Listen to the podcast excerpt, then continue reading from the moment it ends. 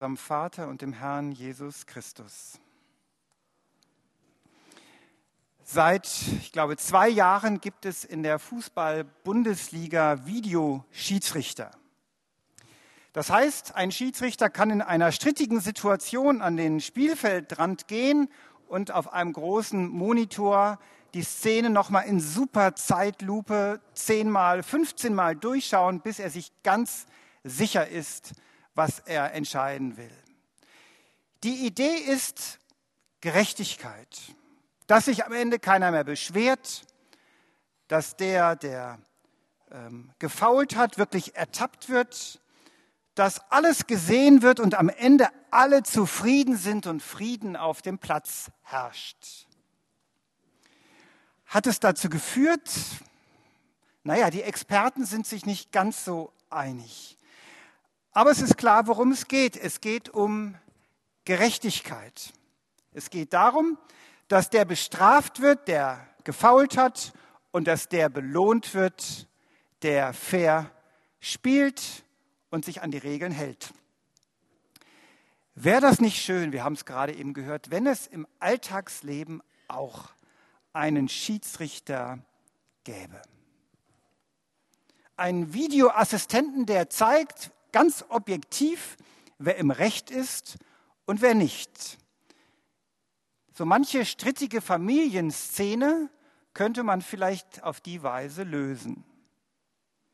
Alle versammeln sich, nachdem der Streit eskaliert ist, vor einem Bildschirm und ein Videoassistent zeigt ganz genau, wer zuerst geschlagen hat, wer wem nicht zugehört hat und wer sich bei wem entschuldigen muss. Und dann ist ja alles super. Und der Friede ist wiederhergestellt. Oder auch nicht. Aber es gibt ja nicht nur Kleinigkeiten, wo es uns so geht. Wenn ein Kollege sich auf meine Kosten profiliert, mich und andere täuscht und am Ende dafür belohnt wird und befördert wird, Wäre es nicht toll, da gäbe es einen Schiedsrichter, der auftritt und sagt, stopp, halt, so nicht. Ich habe es gesehen. Oder wenn ein Richter in der letzten Instanz meinen Asylantrag ablehnt und mich zurückschicken will in ein Land, wo ich weiß, dass ich in Lebensgefahr schweben werde, Wäre es dann nicht schön, wenn dann ein Richter, ein, ein Schiedsrichter auftreten würde und dem Richter sagt, stopp, halt, so nicht. Wenn Terroristen in Nordnigeria unschuldige Frauen, Kinder und Männer umbringen, verfolgen und gefangen nehmen, wäre es dann nicht gut, wenn da ein Schiedsrichter auftreten würde, der sagen würde, halt, stopp, so nicht. Ist dieses Leben gerecht? Nein. Es ist manchmal echt ganz schön hart. Und deshalb ist es gut, dass wir, dass andere überall auftreten und für Gerechtigkeit eintreten.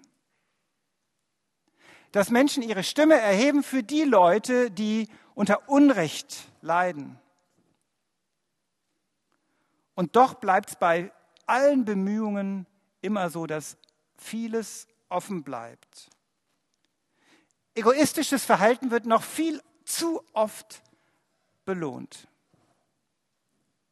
Ehrliches Verhalten wird noch zu oft bestraft. Und zu oft noch ist es so, dass Menschen leiden müssen unter dem Verhalten anderer, obwohl sie selbst unschuldig sind. Und so bleibt die Sehnsucht bestehen, so wie bei Paula und Mattes hier auch, dass am Ende doch irgendwann einmal jemand sagt, was richtig war und was nicht. Dass da jemand für Recht sorgt. Dass am Ende das Gute belohnt, das Böse bestraft wird. Dass irgendwann einmal jemand sagt, wo man auf der richtigen Seite stand und wo nicht und dass irgendwann einmal Menschen auch dafür büßen müssen für das, was sie anderen angetan haben. Aber vielleicht sitzt ja auch mancher hier, der sagt, ach, brauche ich nicht. Ich finde das Schicksal meins eigentlich ganz gut mit mir. Das ist mir nicht ganz geheuer, so ein Gericht am Ende aller Zeit. Vielleicht fürchten manche, dass sich herausstellen könnte, dass ihr Erfolg auf dem Opfer anderer erkämpft wurde. Oder dass das eigene Leben auf Lügen aufbaut. Lieber kein Gericht, lieber kein Schiedsrichter, ist auch ganz gut so ohne. Ich persönlich kann das nur ganz schwer aushalten, diesen Gedanken und schwer ertragen, dass nicht irgendwann einmal jemand ein Urteil spricht und die Sachen benennt, wie sie sind. Wenn jemand, klar, das ist ein Extrem, wie Hitler nie zur Rechenschaft gezogen werden würde, aber es muss ja nicht immer nur die ganz Großen betreffen. Das Problem ist natürlich dabei, es betrifft ja nicht nur die anderen, auch mich selbst, auch uns selbst. Ein solches Urteil kann voller Überraschungen stecken. Denn nicht wir sind es, die dieses Urteil fällen. Deswegen, und ich glaube, deswegen erzählt Jesus diese Geschichte auch, sollten wir nicht allzu sicher sein und nur auf die anderen deuten. Im Gleichnis erzählt Jesus, dass die Menschen anderes erwartet haben. Die einen hatten nicht gedacht, dass ihre Bilanz so schlecht ausfällt. Und die anderen hätten nie gedacht, dass sie so positiv dastehen. Gericht bedeutet deswegen nicht nur Verurteilung, sondern bedeutet, dass alles ans Licht kommt, dass alles auf den Tisch kommt. Und da werden manche überrascht sein, wie positiv Jesus ihr Leben sieht, wo sie selbst doch immer das Gefühl haben, ich werde den Ansprüchen Gottes nicht gerecht. Und dann werden manche überrascht sein, dass die ganz kleinen Dinge gar nicht übersehen wurden, sie wurden wahrgenommen. Das ganz kurze, freundliche Wort einem feindseligen Menschen gegenüber ist doch nicht übersehen worden die Stunde, die ich am Krankenbett eines Freundes gesessen habe, obwohl ich echt Zeit zu Hause gebraucht hätte, um für mein Examen zu lernen. Mein offenes Ohr für die Person, die mir regelmäßig das Ohr abkaut, um ihr ihre, mir ihre Probleme zu erzählen, zum hundertsten Mal. Ich kenne alles schon. Und dennoch, ich höre zu mein Eintreten für Menschen in anderen Teilen der Welt, die unter Unrecht und Verfolgung leiden.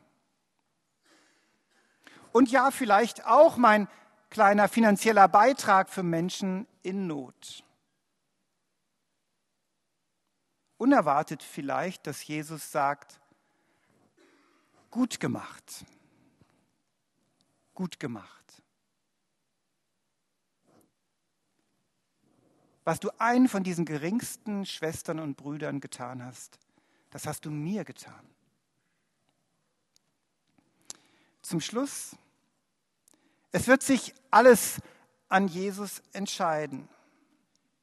Und das ist ja eigentlich schon ziemlich unvorstellbar. Der, der weggeworfen wurde, der, der verreckt ist wie ein Verbrecher, der wird zum Eckstein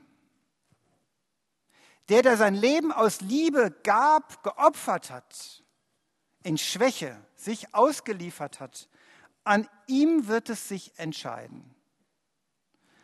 Er wird zum Maßstab für alles. Das, was zu ihm passt, zu seinem Weg passt, das wird gelobt. Und das, was nicht zu ihm passt, was nicht seinem Weg entspricht, das wird verurteilt und bestraft. Und das heißt es, wenn es im Glaubensbekenntnis lautet, er wird kommen zu richten die Lebenden und die Toten. An ihm entscheidet es sich. Wie können wir jetzt leben angesichts dieser Perspektive? Wie können wir denn sicherstellen, dass wir auf der richtigen Seite sind? Eigentlich nicht kompliziert, sagt Jesus. Er sagt es in der Geschichte. Er gibt einen ganz klaren Rat, indem wir die Geringsten, die Menschen, die in Not sind, nicht aus dem Blick verlieren, sondern ihnen dienen. Denn das ist so, als würden wir ihm selbst dienen. Und der Friede Gottes, der höher ist als all unsere Vernunft, bewahre unsere Herzen und Sinne in Christus Jesus.